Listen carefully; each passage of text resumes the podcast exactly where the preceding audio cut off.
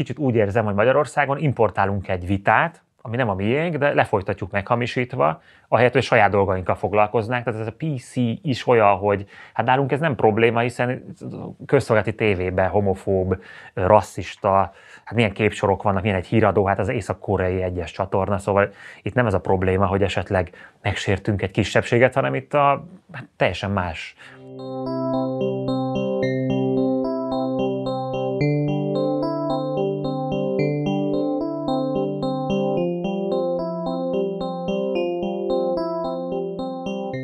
Bödölcs Tibor Magyarország első számú humoristája. Önálló estjei és YouTube-ra feltöltött videói mindig nagyot szólnak, és már a stand munkásságán is érződött, hogy a viccek mögött elég komoly irodalmi műveltség van. Az utóbbi években aztán elkezdett regényeket írni. Összejelent meg harmadik könyve, a Mulata Manézs. Bödöcs Tibor a 444 stúdiójában járt, és beszélgettünk arról, hogyan kell felkészülni egy populizmus szatíra megírására, de arról is, hogyan készült a Mészáros Lőrinc motivációs beszéd. Szóba került, hogy miért nincs magyar stand-up kritika, hogy mit jelent nálunk a PC, és egyáltalán mi az a manés?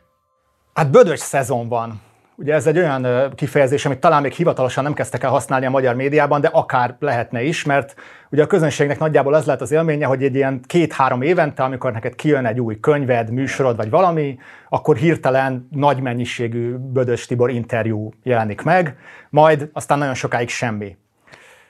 Ez miért van így? Hát azért van így, mert a kiadónak az az érdeke nyilván, hogy ilyenkor szó legyen rólam, a könyvekről főleg, és ehhez én kellek, hogy beszéljek róla, és rábeszélnek interjúkra, amiket én nem adnék, ha csak stand lennék, tehát elbújnék, mint Pelevin, vagy Selinger, és ki nem ad még interjút, de ilyenkor kompromisszumokat kötünk, sokkal többet akarnak persze, és nagyon nehéz ilyenkor ezt belőni, hogy hány interjút vállalok, úgyhogy megy ez a 5, 8, 9, 10 kisebbek, meg, meg akkor a célcsoportokat belőni, hogy azt, annak azért adjak, mert azt más, mások hallgatják, mások olvassák, buborékok egyeztetése, tágítása, közös halmazok, különböző halmazok, úgyhogy így ezért kell ilyenkor beszélnem, és ilyenkor azt gondolom, hogy majd nem magamról kell beszélnem, hanem a, a szövegről, az irodalomról, a könyvekről, és ez egy misszió is lesz egyben, és nem csak a saját szövegeimről, szóval van egy ilyen önmegnyugtatás ebben, hogy ezért vállalom el ezeket, úgyhogy nem, nem is adok olyan sokat, tehát ez a, most beszéltük meg, hogy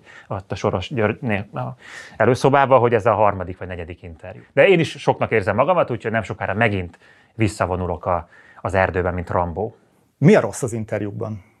Hát az, hogy teljesen ellentétes azzal, mint ami egy könyvírással vagy egy műsor összeállításával jár, hiszen ott az a lényeg, hogy átgondolom, felkészülök, rákészülök, húzom, írom, húzni az ugyanolyan nehéz, mint írni, mert az házakat is, ahogy felépítik, az ugyanannyiba kerül lebontani, mint felépíteni. Állítólag, ez csak egy jó hangzó hasonlat, de ez már egy bekészített hasonlat volt, Gergely, hogy, hogy hát az a, a műgond, a műgond hiányzik az interjúból, mert nem lehet rákészülni. Mit, mit fogsz kérdezni? És de hát most mondtad, hogy készül, bekészítettél egy hasonlatot. Ez be, mert ezt már hallottam, ezt a hasonlatot, és ez az irodalomra vonatkozik. De hogy nem tudom, mit fogsz kérdezni, és én nem akarok arra válaszolni, mert mit tudom, hogy mit fogsz kérdezni, és nem biztos, hogy én arról akarok beszélni, amit kérdezel majd. De hát állok a Várom a kérdéseket. Boldog karácsonyt. Egy jó előadó ugye bármilyen kérdéset el tudja mondani. Persze, azt, és ez a lényeg, valójában. igen, a stand is, hogy ez egy teljes improvizáció, ez a spontaneitásnak a látszatát fenn kell tartani. Van is benne olyan az előadásban, de hát azért az elő van ott készítve minden. Az impro is megvan ágyazva az imprónak is egy előadásom. Jó, a stand beszélünk egy kicsit később, mert azt gondoltam, hogy először beszélgessünk az író Bödös Tiborról, és utána a stand A harmadik könyved, ugye a második reménye, regényed, Mulata Manés, az a címe, és igazából engem, hogyha a könyv megjelenés előtt megkérdeztek volna, hogy mi az a manés, én nem biztos, hogy tudtam volna válaszolni én vagyok műveletlen, vagy ez azért nem egy annyira közismert szó? Én ezt nem tudtam felmérni. Voltak a kiadóban ellen vélemények, hogy ezt nem mindenki fogja ismerni, de hát nem baj, ezt hát vannak ilyen címek, amiket nem tudod, hogy mit jelent. Ez, pont ez ettől talányos, meg érdekes. Ez, aki jár cirkuszba, én rengeteget jártam a gyerekkel az elmúlt 7-8 évben, mindenféle cirkuszokba, és ott a manés az egyértelmű, hogy az a porond, és akkor ebből lett egy metafora, szimbólum a könyvben, ezért lett ez a címe úgyhogy nem volt ez ennyire ki dekázva, hogy ismerik ezt, nem csináltunk a század véggel egy kutatást, hogy hogy reagálnak erre a C csoport annak a tagjai, hanem jól hangzott. Az Mulatta Manés, kicsit olyan, mint egy Adi Endre vers cím, három szó, Mulatta Manés, és akkor ki tudja, miről szól ez. Mi ez a könyv? Te hogy fogalmaznád meg? Mi ez a könyv?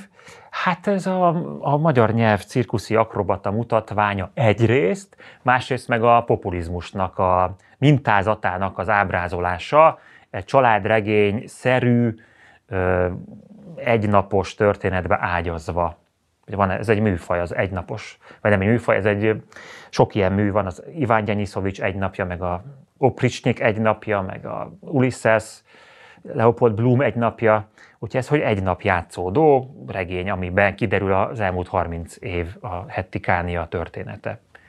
És egy szatíra. Ez is kérdés volt, hogy mi legyen a, a fülszövegben, hogy hivatkozzunk a könyvre, mert akkor az egyből elkezdi orientálni a, az értelmezőket, olvasókat, és akkor a szatírát beletegyük-e, és akkor végül is ez lett, hogy egy szatíra, vagy szatirikus regény, mert végül is az.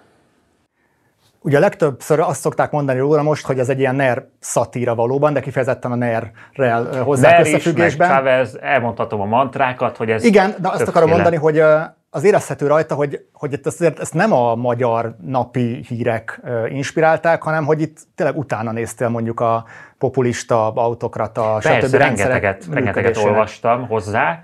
A, a Covid első hullámába csak olvastam, és mindenféle, de én ezeket elfelejtem, mert nem, nem tudós vagyok, hanem gyűjtöm az infókat, impulzusokat, azok jegyzetelem, cédulázok is.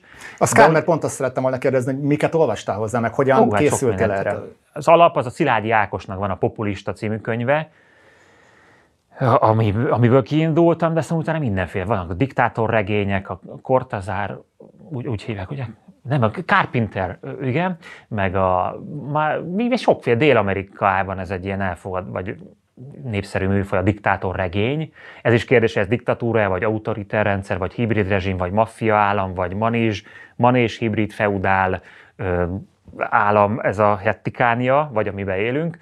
És mindig, mindig ez védekezek, most minden interjúban ez van, hogy egyrészt vannak, tehát lehet eszünkbe juthat a NER is, meg a mindennapjaink, de közben ez egy ilyen általánosabb, az erős állam, az autoriter államnak a mintázata, algoritmusa jelenik meg a könyvbe. Úgyhogy hát meg én olvastam a homopolitikuszt, meg a hát mindenféle szakirodalmat, Nabokov, Bajos Kanyar, meghívás kivégzésre, ilyesmiket. De főleg a, nyelvileg akartam nagyon gazdaggá tenni, vagy nem akartam, de így jött ki, mert egy idő után, ahogy kialakult a sztori, nagyjából a vázlat, és teljesen más lett, mint amit terveztem. Talán ez, ez egy kezdőíróknak egy tanács, hogy, hogy vannak a, a tervek, és az teljesen más lesz, ahogy megvalósul. És el kell fogadni, hogy közben megváltozik a menetrend. Tehát volt egy ötletem, és akkor az mindig alakult, sokkal közelebb volt a realitáshoz az első ötlet, mert egy rendezvényszervező lett volna a Luigi, aztán kiderült, hogy ez igazából egy cirkuszigazgató, akkor az meg már egy arhaikusabb világot hozott be a történetbe, és akkor így alakultak a törvényei magának a szövegnek, és akkor már csak követnem kellett, és önmagát írta a regény, hogy ilyen közhelyesen fogalmazzak. És azt kell utána követnem. Az első jele annak, hogy, hogy te utána néztél a dolgoknak, az nekem az volt, amikor megláttam, hogy a tanácsadó figurát úgy hívják, hogy Szurkovics, a regényben, és ugye Szurkovnak hívták Putyinnak a fő ideológusát az elmúlt évtizedekben.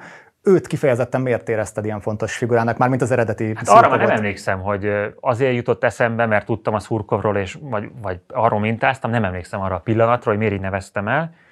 Szurkovicsnak, lehet, hogy Szurkov volt először, vagy nem, nem tudom miért, nem emlékszem, de, de tudom, hogy a Szurkovics az egy, vagy Szurkov, az egy ilyen furcsa, hogy, hogy rock, rock zenekara is van, azt hiszem, meg könyveket is írt, egy ilyen értelmiségi furcsa figura, és ő a Putyin rendszer egyik ideológusa, a másik meg a, hogy hívják? Dugin. Dugin, igen. Meg van nálunk, volt a Tellér Gyula régen, ugye, meg most meg Habony, tehát vannak ilyen áthallások, de ezek csak azért, hogy hasonlóak az archetípusok. De ezek nem ilyen tudatosak, hanem az impulzusok valahogy összeállnak valami, valami a, a könyvbe, vagy a, a figurába. Úgyhogy benne van a Finkelstein is, meg a Habony is egy kicsit biztos hatott rám, de nem ennyire kicentizve vagy mérnök ilyen kiszámítva alakultak ki a karakterek. Viszont ahogy kialakultak a karakterek, ott arra kellett figyelni, hogy Clint Eastwood, ahogy mondja jó, a rossz és a csúfban, minden pisztoly a saját hangján szól, hogy mindenkinek legyen egy saját hangja.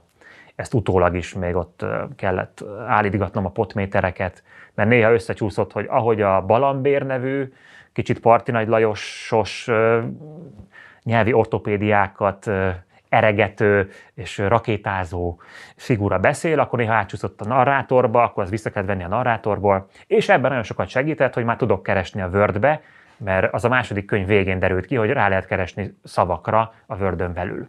És onnantól már úgy írok, mint aki géppel ír. Mert addig úgy írtam, mint a kézzel írnek, hiszen mindig vissza kellett lapoznom, észbe kellett tartanom, hogy egy szó hol van a könyvön belül, a word belül.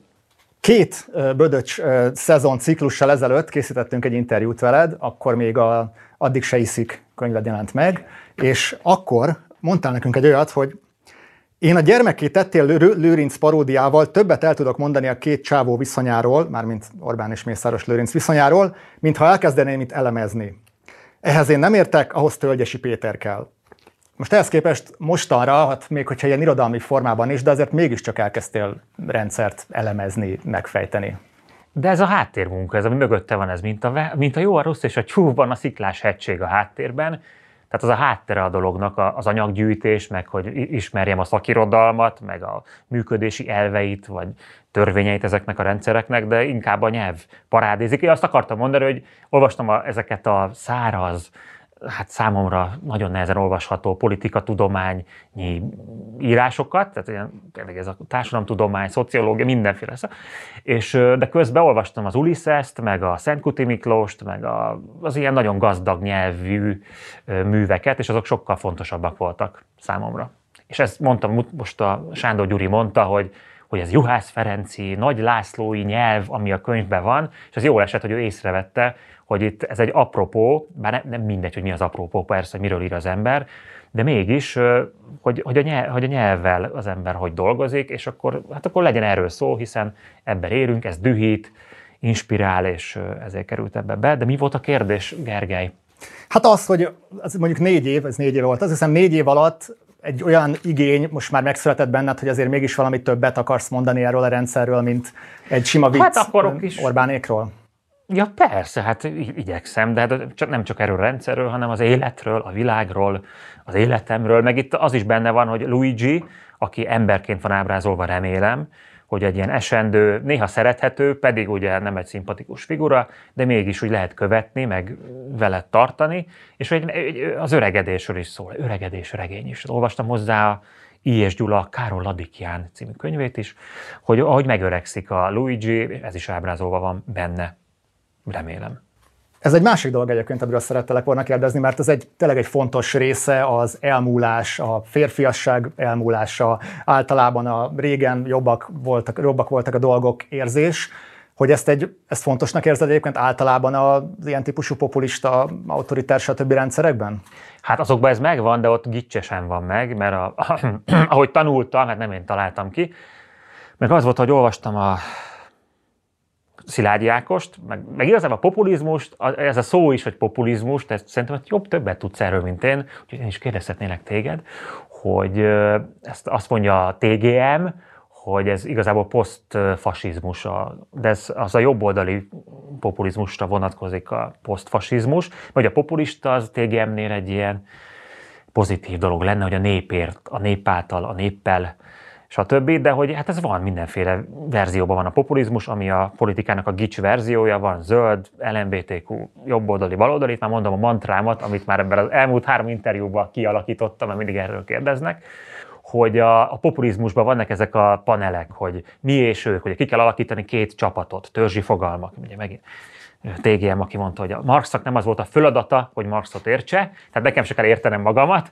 csak hogy két, két csapatot ki kell alakítani, két törzset, ezért ez elég jól működik Magyarországon, meg van ez a mi vagyunk a legjobbak, ez a, mint ahogy Szent László van ez a saját bor effektus, hogy mert az én borom hiába szardak, és az a legjobb bor, ugye ez Magyarország, hogy mi vagyunk a világon a legkülönlegesebb, legértékesebb, és ez a fajta és akkor van ez, hogy az ősök, és a régen minden jobb volt, és hát ez is benne van, igen, hogy ez, a populizmusnak ez egy alapja, hogy az, ami, ami fikció, hogy az őseink milyen csodálatosak voltak, és a mítoszépítés, stb. stb. Amit most elmondtál, az nem lehet, hogy ez a másik oldalról is így néz ki, tehát hogy ezek az emberek, mint a Szurkov, vagy a Habony, vagy a Benon, ők különböző művészeti, vagy legalábbis kulturális ágakban valamennyire otthon vannak, és elkezdik lefordítani ezeket az egyébként bonyolult politikai gondolatokat olyan nyelvre, meg olyan formákra, hogy azokból ugye ilyen sikeres politikai mozgalmak, meg megmozdulások lesznek. Tehát ugyanúgy, hogy te ezt megfejtetted az irodalom felől, nem lehet, hogy ez a másik irányból is egy kicsit hasonlóan történik? Hát jó, de emberek vérére megy, vagy életére, sorsára megy. Tehát ez nem egy, tehát a politika azért mégse egy műalkotás, ami önmagában lárpullár van. Tehát ott százezrek, tízezrek, millióknak az életéről szól egy-egy döntés, és hát azt komolyabban kéne venni szerintem, meg nem tudom, nagyobb empátiával, érzékenységgel, sokkal több kételjel, és hát az igazi problémákkal kéne foglalkozni, nem pedig a felszínen járni, hogy akkor most milyen szavakat használunk, meg, meg ellenségeket gyártunk, találunk ki, harcolunk ellene, ahelyett, hogy valós problémákról beszéljünk, de hát a gics az arról szól, hogy kitalálunk egy álvilágot, álproblémákat, álidileket, álhorror történeteket, és akkor azokkal lehet így játszani. Ahelyett, hogy megoldanánk az, a valós, az, a valóság ellentmondásos, véres, tragikus és komikus Gordiuszi csomóját. És akkor ezt a gicset próbálod lebontani igazából ezzel a könyvvel azzal, hogy, egy, hogy ábrázolod egy cirkuszként? Igen, meg hogy hát az, hogy mennyire trash, azért a maga a, a Luigi-nek a, a figurája az nem gicsesen van ábrázolva, de amiket mond, meg ami körülötte van, meg amik a propagandában vannak a könyvben, azok meg a totális gicsek.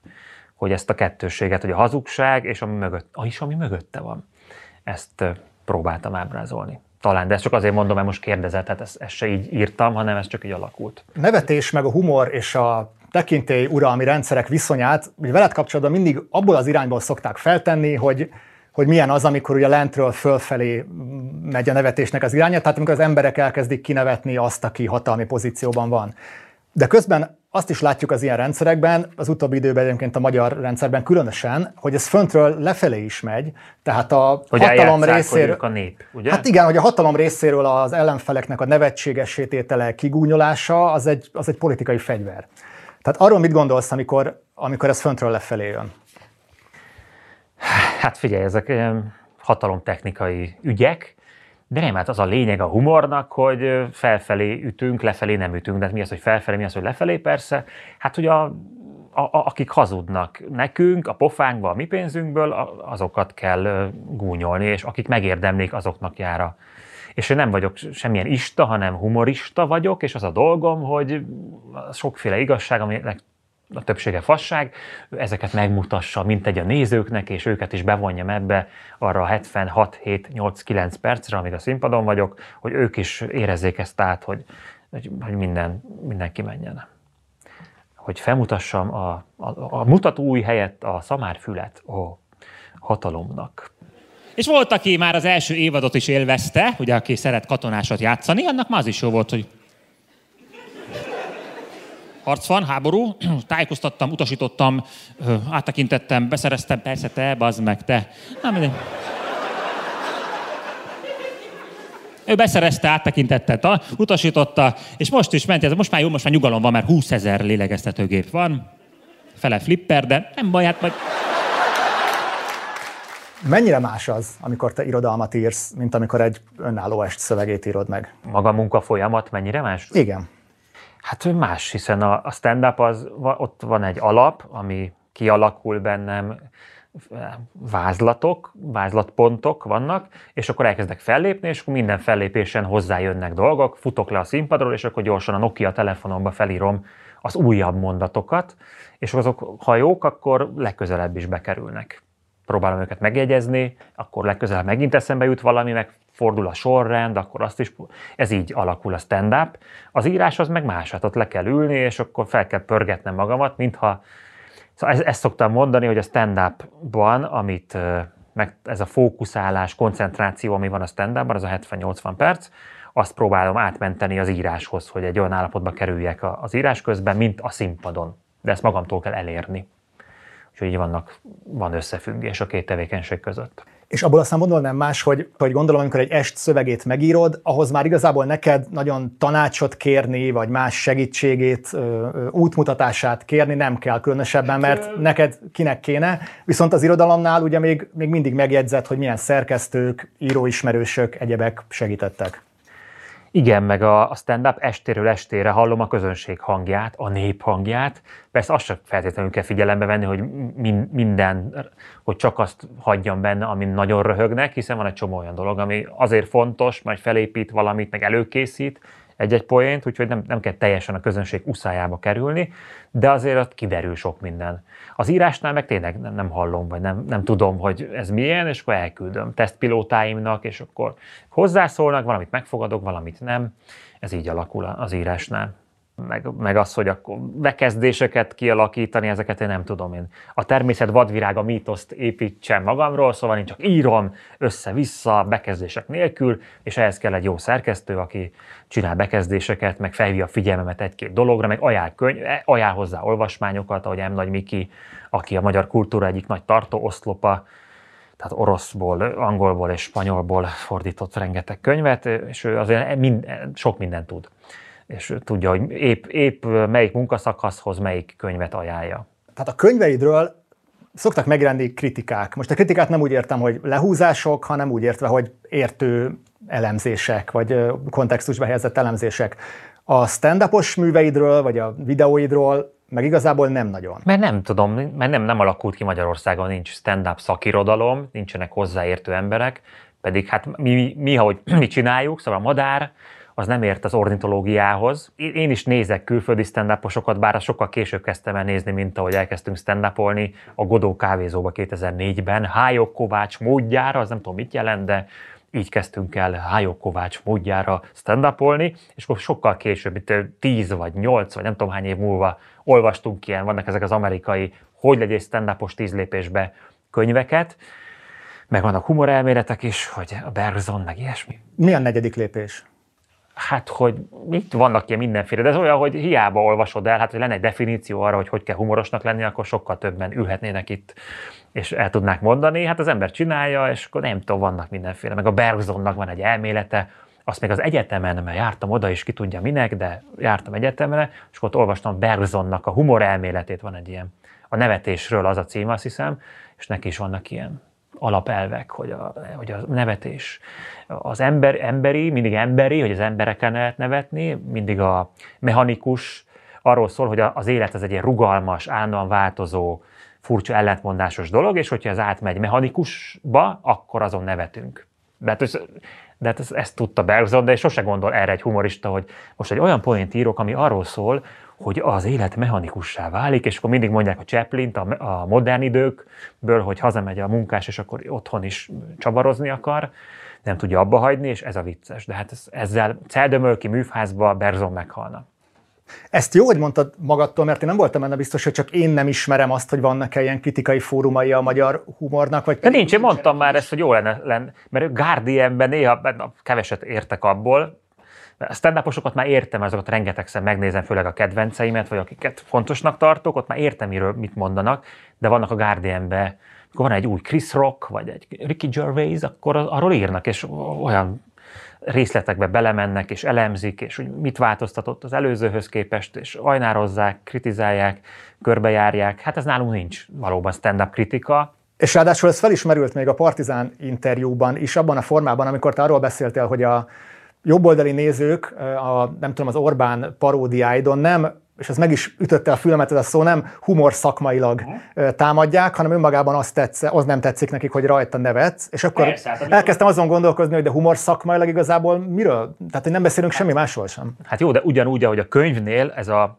a téma félreviszi a, a kritikát, meg amiket most erről megjelentek, hogy az, a, az már mindig gyanús, amikor úgy kezdődik a kritika, hogy egy stand vagyok, és akkor velem elkezdenek foglalkozni, pedig hát a szerző halott, és, és a szöveggel kéne foglalkozni. Ebben milyen hasonlatok, milyen párbeszédek, milyen leírások, milyen szerkezet van, milyen a flashback technikája, milyen nyelvet használ, milyen szavakkal operált, tehát erről kéne írni szerintem, de hát ez jó nyilván ez a formalizmus, strukturalizmus versus életrajzi olvasat, és a stand meg, hát az, hogy a, Mészáros Lőrinc paródia annyival, ott is, ott, ott mi azon szöszölünk, mint a, izé, a izén, hogy hát, hogy, hogy milyen sorrendben legyen, legyen ez zene alatta, ne legyen, hát ez, ez napokba telik, hetekbe, sőt, ez úgy kezdődött a Mészáros Lőrinc paródia, hogy egy TED talks akartunk csinálni, hogy Lőrinc a TED Talkson a fiataloknak a közgazdasági elméletét előadja. Csak aztán rájöttünk, hogy hát, hogy tudunk a, a, a maszkot megcsinálni a Lőrincre, az a Dr. Dolittle, vagy mi az az Eddie Murphy film, ahol hogy hogy tudok lőrincé válni, más súly, bár most már hasonlít a súlycsoportunk, de hogy ebből lett a TED Talksból lett végül az, hogy motivációs videó, akkor írtam egy ilyen lőrinc füves könyvet, tehát sokkal többet írtam, mint ami bekerült a videóba, ez a lőrinci axiomák és tanácsok az életre, és akkor azt megcsináltuk, magát a motivációs videót, és akkor Kabai Dani barátom, szerkesztő, rendezője a, a videóknak, meg őnek az ötlete volt, azt mondjuk el, a, a cirkusz a könyvnél. Tehát ő, nem, ő vette észre, hogy hát igazából ez egy cirkuszigazgató, nem rendezvényszervező, ezért van a végén a köszönet Daninak, hogy ez az ő ötlete volt. És utána én rárepültem a cirkuszra, dokumentumfilmeket néztem, szakirodalom, meg hát a Fellini összes filmjében benne van a, a cirkusz mindig alapmotívum, és akkor ez így kialakul. És mondta Dani, hogy csinálják egy olyat, hogy ahogy megy a videó, a motivációs videó, a Lőrinc hogy ez, a, vannak azok a videók, amiket összeszedett Shutterstock videók, gondolom, ezeket én nem, minden technikai dolgot a Dani csinál, én semmit nem tudok, és akkor hogy beszéljek rá. És ez egy kb. három perc alatt a Lőrinc hangon néztem a videókat, és akkor rámondtam, hogy Anni, ne fog meg lepke. És akkor azt a, a sorrendet, ahogy összeállítjuk, szóval össze van ez rakva, mint egy költemény. Mindennek van vége, már ha fetével, hogy elkezdődött. Rajtatok is mulik. Hol van Tihany? Ez nem a Tihany. Lássátok meg a Max mögül előkerülő arc mögötti embert. Jogázol, Andi. Andi, ne jogáz, gyere. Nálam is ez félreviszi a dolgot, hogy csináljuk egy Orbán paródiát, akkor az, hogy mi, ó, szabad Orbánnal, de az, hogy mit mond, hogy viszonyul a Viktor beszédeihez a, a paródia, ezt kéne elemezni, de hát nem biztos, hogy kell, csak mondom, hogy ezt lehetne elemezni esetleg. Tehát mit mondanál a nézőknek, mik azok a szempontok, amiket érdemes vizsgálni? Hát a felépített, felépítmény, hogy hogy van felépítve az est, Gond... Hát nem, nem hiszem, hogy ezt kell a nézőnek, üljön be és szórakozzon, vagy gondolkodjon el, legyen katarzisa, van-e katarzisa végén, vagy nincs.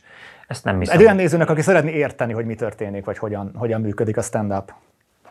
Hát, hogy nem tudom, hogy van például mi az újítás az előző esthez képest, milyen irányba halad a fellépő. Mert most nekem ez, most akarjuk felvenni a, a aktuális estemet, mert félek itt jönnek a mindenféle lezárások, már van egy kis lockdown nosztalgiám is, lassan, de most nagyon jól megy, úgy érzem. De lehet, hogy azért, mert hogy mindig úgy érzem, hogy úgy, a következőben le lesz zárva minden, és akkor ez utolsó fellépés. Tehát minden, minden fellépés most utolsó, már egy éve. És ezért mindent beleadok, nem semmit. Előzőleg is ez volt, csak most úgy érzem, hogy nagyon összeérett, és ezért most nagyon gyorsan fel akarjuk venni három héten belül a, a jelenlegi estemet. Úgyhogy e- ezt figyeljék, hogy az előző milyen volt, és van-e hozzá képest új irányokba indult el a fellépő, vagy mit tudom, hát ne figyeljenek semmit, tehát nem akarok én tanácsot adni a nézőknek, tudják ők, hogy mit akarnak, vagy érzik. Az, hogy a Netflixnek, meg a hasonlóknak köszönhetően most már sokkal több nemzetközi stand tudnak nézni az emberek, azt érzed azt, hogy van hatása a nézőkre abból a szempontból, hogy megváltoztak-e az elvárásaik a magyar... Velünk szembe? Igen. Nem érzem ezt. Fogalmam sincs. Csinálom, ahogy, ahogy jön, alakítom fellépésről fellépésre, aztán tetszik nekik, úgy tűnik de hogy, hogy milyen a hatása, ezt nem, nem olvasok kommenteket, vagy tudom a műfa, ismerem, tehát nem ez hülyeség, hogy nem olvastam soha kommentet, rengeteg kommentet olvastam már, de nyilván nem, követ, nem olvasok el ezer, száz sok, sok kommentet, de tudom, hogy milyen a műfa, és az is azért érdekel, hogy annak milyen a szerkezete, a hangulata, milyen, milyen típusok vannak a kommentelők között. Erről van is most az új est, vagy ebben az estemben van erről egy kis részlet, hogy, hogy az a kommentelőkről, szóval érdekel a dolog, csak hogy nem, nem, nem olvasok el minden kommentet. Tehát nem tudom, hogy ez hogy szivárog le a nézők közé, vagy a PC-t hogy kérik számon, vagy nem kérik számon. És a magyar komikusokra van már ennek hatása szerinted? Szerintem nem tudom, nincs. Azt hiszem. Nem annyira figyeled itt a fiatal tehetségeket körülötted? Hát nem, ö, most önálló estekkel járom a Kárpát-medencét, ország dolgába oda vagyok, ahogy Veres.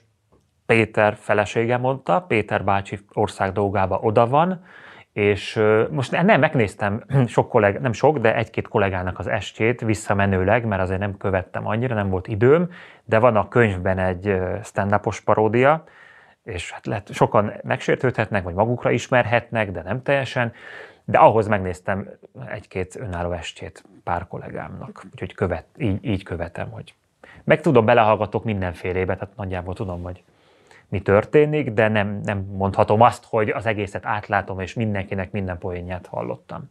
A könyvben ez a Mário Comedy ott a vég, vége felé van egy ilyen figura, és ő, ő rossz poénokat mond, és az nagyon könnyű volt írni. Az háromszor ilyen hosszú volt a Mario Comedy eredetileg, aztán húzni kellett abból sokat. Az sok interjútban előjött, hogy a nemzetközi mezőnyből George Carlin az, aki a legnagyobb hatással volt rád, vagy legalábbis Ő őt, is, őt ő is. emlegeted a legtöbbször. Miért ő?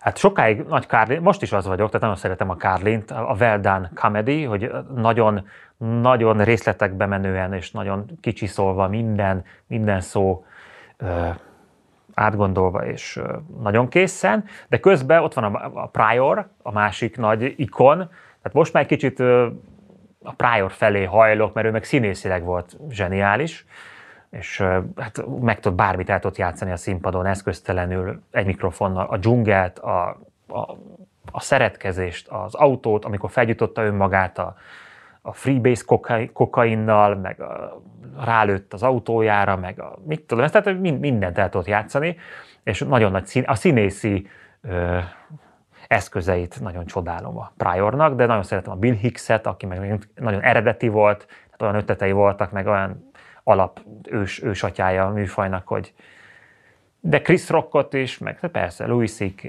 Shepard, beszélgettünk itt róla előtte, a, hát tudják, itt a füstös szobákba kint, de őt annyira nem, egyszer őt is szerettem, elismerem, na- nagy, nagy művésze, nagy alkotója a szakmának, csak most már elment egy ilyen, hát nem tudom, az élet azért sokkal bonyolultabb, mint hogy csak a transgender és a, a, a melegekről, meg a PC-ről, de nem tudom, hogy Amerikában mi van, de hogy tényleg hogy azért egy árulkodó jel, egy lakmuszpapír az, hogy miről beszél az amerikai stand hogy tényleg a műsorának a 90% arról szól, hogy PC, nem PC, érzékenység, megsértődnek, feljelentik. A a PC azért nálunk ez teljesen fordítva van, ezt is el szoktam mondani, hogyha olvastál interjúkat. Hát sőt, azt mondtad egy másik 444-es interjúban, hogy Dave Chappelle mellett még Bill Burrre hivatkoztál, hogy őket szoktad nézni. Akkor úgy fogalmaztál, hogy ott PC fasizmus van, nálunk meg sima fasizmus. Mi az a PC fasizmus? ez az interjúban, hogy az ember okoskodik, mert rákérdeznek, és akkor nem, annyira nem vagyok ebben otthon, meg az nem annyira mély a tudásom erről, de hogy kicsit úgy érzem, hogy Magyarországon importálunk egy vitát, ami nem a miénk, de lefolytatjuk meghamisítva, ahelyett, hogy saját dolgainkkal foglalkoznánk. Tehát ez a PC is olyan, hogy hát nálunk ez nem probléma, hiszen közszolgálati tévében homofób, rasszista, hát milyen képsorok vannak, milyen egy híradó, hát az észak-koreai egyes csatorna, szóval itt nem ez a probléma, hogy esetleg megsértünk egy kisebbséget, hanem itt a hát teljesen más, más környezetben élünk, ezért nem is érdemes erről beszélni. És a PC az olyan, hogy tehát Amerikában, amit az, hát amit én látok a, nem tudom, a könyvekből, vagy a stand hogy a PC-nek, a, amikor a PC átmegy egy vallásba, vagy egy dogmatikus dolog lesz, mint hogyha a, a égő háznak a kéményét próbálnánk eloltani, vagy a nyelv, hogy mondjunk más szavakat, de közben a, a, a nyelv nagyobb, mint a használói, és a nyelv az úgy is működik, tehát a felhasználó, hogy a beszélő az nem fog megváltozni attól, hogy más szavakat mond, vagy azt mondjuk, hogy nem mondasz, hogy cigány, akkor elkezdenek brazilozni, dakotázni, ö, mik van? Hát ezeket, ez egy brazil gépsor, meg íze, és akkor ugyanolyan rasszizmus, vagy kisebbség, etnikum, és az ugyanolyan szó lesz utána, hiszen ugyanaz lesz a konnotációja annak. Szóval ez nem oldja meg, hogyha lecseréljük a szavakat, hanem valahogy a, nem tudom, a hozzáállást, a gondolkodást kéne megváltoztatni, de az hogy kell, azt nem tudom, csak hogy a PC-be ez a veszélye, hogy, hogy egy, egy platformra kerülnek a Ricky Gervais, meg a John Cleese, meg a, ezek a csodálatos művészek a, a gyűlöletbeszédet folytató nácikkal, mert hogy Nehéz, mert igen, mindig ez van, hogy egy, jó, akkor mindenki mondhasson mindent, de hát akkor, hogyha gyűlöletet kelt, az, az már nem ugyanaz, mint hogy parodizálom például a gyűlöletbeszédet a játékosan, mint egy bemutatva annak az abszurditását, meg káros mi voltát, és akkor az is már akkor gyűlöletbeszéd, hogyha parodizálom, és ez kidönti el, meg a bíróságnak van-e humora, az iróniát érti-e a jog, ezek ilyen messzire vezető dolgok. Babicsnak van ez a, izé, az a szíttál-e lassú mérgeket, ami arról szól a vers, hogy hát köszöntjük az érettségizőket. A szíttál lassú mérgeket, hogy a könyvek mérgeit, hogy vannak ilyen szép szavak, hogy haza, kereszténység, szabadság, jövő, fejlődés, és az mennyi halálhoz vezettek. Szóval a szó nem tehet semmiről. A kontextus, akik használják, mire használják, ezekkel kéne foglalkozni. De hát ezeket is csak azért mondom, mert meghívtatok, és itt okoskodni kell. Eddigi karriered alatt érzel olyat, hogy volt ilyen dolog, amivel vicceltél volna? És nem kellett volna? Nem, nem, hanem amivel most már nem viccelnél, amivel régebben simán vicceltél. Nem érzek ilyet. Tisztelt bíróság. De lehet, hogy van, majd utána kell nézni. Nem nézem a régi dolgaimat, mert az, a, mindig az aktuális estet kell az eszembe tartani, meg fejleszteni, úgyhogy nincs időm erre, hogy visszanézzek. Mert ugye ez is egy ilyen motivum szokott lenni, főleg amerikai stand hogy elkezdik Megbánják? visszanézni, hát igen, régi viccéket, és azt mondták, hogy hát ez Ja valóban igen, nem ez volna. volt er akkor, meg hogy régen mi volt, meg hogy abban az idő, oda kell mérni, az akkori erkölcsökhöz képes volt-e inkorrekt, vagy most mi van, de biztos ez is így van. Ezt se tudom én ezt most eldönteni, hogy, hogy a Hofinak a cigányozó, cigányos viccei a mai szemmel nézve, akkor az már gáz, és, de akkor nem úgy volt ez, hát változnak az idők, ó idők, ó viccek. De önmagában az baj egyébként, hogyha valamit mondjuk régen viccesnek tartottunk volna, és most már azt mondjuk, hogy hát ez mégse annyira oké. Okay. Nem baj az szerintem, hát csak nem, ezek, nem biztos, hogy csak ezzel kell foglalkozni, vagy ez nem ez a legfontosabb, hiszen most élünk, még egy kis ideig, aztán úgyis meghalunk mindannyian, Gergely, és akkor most kell jól érezni magunkat, és nem bunkónak lenni, mert a PC az lenne, hogy ne legyél bunkó, paraszt, tuskó, barom, csak ezt nem kell túlfuttatni, hogy az, az se lehet, hogy senkire nem mondunk semmit, meg a hülyékre sem mondjuk azt, hogy hülyék, mert megsértődnek a hülyék, és akkor mi van? Hát láss trollok, hogy nem abból kell kiindulni, hogy kinek nem tetszik, és mit szól hozzá, hát és akkor mi van? Én ezt gondolom, a, hogyha nem uszítok, és nem gyűlöletbeszéd, akkor bármit lehet mondani. Van egy másik téma, ami szerintem pont na, abból a számodból ide illik, hogy mi az, amit nem lehet megbeszélni, vagy mi az, ami ö, egy ilyen túlérzékenységet hozott a felszínre, és érdekes módon ezt én pont a, a magyar humor szcénában találtam erre egy jó példát. Ugye a te barátod, kollégád és ikercsillagod, Kőhalmi Zoltán adott négy évvel ezelőtt egy emlékezetes interjút, amiben arról beszélt, hogy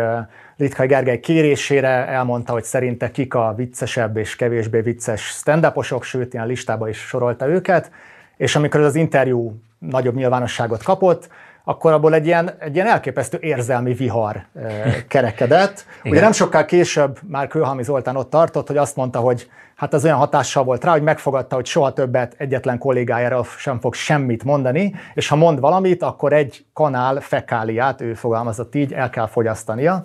Na most mire lehet azt mondani, hogy túlérzékenység, nem tudom, elhallgattatás kultúra, meg véleményterror, hogyha nem arra, hogy van egy ember, aki elmondta, hogy szerinte a kollégái mennyire viccesek, majd egy olyan nyomasztás hullámot kapott a nyakába, hogy többet nem akar megszólalni ebben a témában. Na jó, hát induljunk ki abból, hogy mi alkotó emberek, rendkívül érzékeny, hiperérzékeny emberek vagyunk, ezért tudunk alkotni, és ezért reagálunk mindenre sokkal érzékenyebben, gyorsabban, mélyebben, mint egy átlagember, mert hogy ez a dolgunk, hogy ilyen érzékenyek vagyunk, és azért a humoristák mégiscsak egy, ez egy cég, egy baráti társaságokból összeálló csoport, és akkor más, hogy ismered az embert személyesen, és mondjuk nem értesz egyet teljes mértékben azzal, amit csinál a színpadon, de közben emberileg már nagyon jóba vagytok, és nagyon szereted emberileg, csak lehet, hogy fellépőként nem minden értesz egyet. Egyrészt, másrészt hát nem a stand dolga, hogy értékelje a másikat, hiszen te teljesen, én máshogy nézem a stand Ugye a Louis C.K. mondta ezt, hogy a stand úgy nézi a másikat, hogy hm, ez, ez, ez funny, ez nem funny, ez funny, de nem röhög, hanem azt mondja, ez jó, ez nem jó, ez jó, ez nem jó. Tehát a stand a másik stand azért ritkábban tud önfeledten nevetni, mert ismeri a trükköket, meg ezt miből építette, kitől lopta, stb. Úgyhogy, de szerintem lehet beszélni egymással, én ezzel nem értek úgy egyet, hogy ne lehetne a másik stand minősíteni, meg hát szoktuk is a másik stand ez nincs ilyen, hogy nem. Zoli lehet, hogy nem. Csinálja ezt már, de hogy nyilvánosan az nem szerencsés, hogy a stand minősíti a másik stand mert ugyanazzal foglalkozik, máshogy látja, ismeri is a stand elfogult, és, de hát mindenre reagálni kell, ami az élet, és a stand is a másik stand is az élet része, a valóság része, a humor lényege a kritika, mondja John Cleese, hogy minden humor a kritikáról szól, és akkor a PC-re mondja ezt, hogy a PC is, hogy, hogy nem lehet úgy humorizálni, hogy senkit nem sértesz meg, meg nem bántod, vagy nem lősz rá nyilakat, a humor nyilait, mert, mert a humor mindig kritizál valamilyen jelenséget. És a, hát a kollégákat is kell, lehet kritizálni, de ő, leginkább önmagunkat kell kritizálni, mindig a, a saját estedbe kell keresni a hibákat, szóval van egy ilyen ön, önrost, erről szól a, az alkotói folyamat, hogy találd meg a saját hibáidat, gyengeségeidet, hogy lehetne ezt fejleszteni, és ebben mondjuk tudna segíteni a kollega, aki rálát, és hiszel neki. Tehát olyan, olyan kollégától el lehet fogadni a kritikát, aki mondjuk minőségi dolgot csinál, vagy ő észrevesz valamit, amit te nem, és akkor ú, tényleg basszus, nem vettem észre, mert te jobban rálátsz, külső szem, lehet viccet csinálni abból, hogy túlérzékenyek a Persze. magyar humoristák? Igen, hát hát az, az vicces, hát a művész, az alkotó az nagyon vicces ember, és esendő, gyarlóbb, gyarlóbb, mint a, akiket ábrázol szinte, és ebből vannak a művészregények, és a, hát igen, az egy ilyen furcsa, furcsa élőlény az alkotó ember, nagyon. Jó, Amerikában ott meg azt látom, amikor nézem ezeket a említett ikonokat, amerikai stand meg mindig ez a kör, tehát tiszteletkörök a, a late night showkban is, hogy az egyik legjobb, nem a legjobb, te vagy a legjobb, és a, hát a te munkásságod, nem a te munkásságod, nem a te munkásságod. Van egy Jerry Seinfeldnek van ez a Comedy on Cars, vagy milyennek a címe? Amikor isznak egy kávét, nagyon drága autókkal mennek, és ott mindig az, az 8 perc az, hogy te mennyire király vagy, nem te vagy, nem te, nem te. Az, az se jó szerintem, na mindegy. A Covid harmadik hónapjában volt egy Facebook posztod, amiben ugye először írtad ki, hogy most egy ideig egy kicsit visszavonulsz, most itt nem a humoristáknak van itt a terepe, hanem inkább a egészségügyi dolgozók és a többieké. Be, de nagy, nagy hullámvölgyeket éltem meg közben lelkileg, hogy aggódtam anyámékért, stb. És nem, nem akartam rászerepelni, nem akartam Zoom, Zoom-on fellépni, meg erkély koncertek, meg pótcselekvések, hogy nem bírt, a narcizm, lefolytott narcizmusok nem bírták ki a gátakat, és akkor kitörtek, és szerepelni akartak, rászerepeltek arra, hogy viseljen maszkot mindenki, és akkor elmondja a híres ember is, hogy viseljen, pedig mindenki elmondta már, hogy maszkot kell viselni, meg maradj otthon, de az egy jó szereplési lehetőség volt, hogy akkor a híres ember is elmondja, és akkor azt gondolja, hogy a hőmérőben a higany, ahogy Petri György írja az értelmiségről, hogy akkor ez... De ebben nem akartam részt venni, de, de azért bennem is benne volt, hogy valamit ki kell írni, mert akkor most már három hónapja nincs kint semmi, és akkor mondtam, hogy most ez van, és akkor mindenki maradjon otthon, de próbáltam viccesen, azt hiszem a South Parknak volt egy ilyen híres része, amikor megünnepelték, hogy most már lehet, lehet az AIDS-szel viccelni mostantól. Hogy neked is volt egy ilyen a pillanata a koronavírussal? Vagy Valószínűleg igen, hát amikor már elkezdtem fellépni, akkor volt egy helyzet, hogy visszatértünk, és akkor mi van. Hát közben tragédiák vannak, de humor nálam nem úgy van, hogy csak vicc, vagy csak tragédia, hanem akkor jó a humor, hogyha ez a kettő együtt van valahogy, ezért a groteszk, vagy az abszurd, vagy nem tudom, ezeket a gyerek, vagy kamaszkorom óta az őrkény, Csehov, stb. vonalat szerettem, ahol együtt van a kettő, hogy az élet nem csak vicces, csak, csak tragikus, hanem a kettő kettőt valahogy összevonni, és jobb pillanataimban talán sikerül is majd ez a életművem további darabjaiban.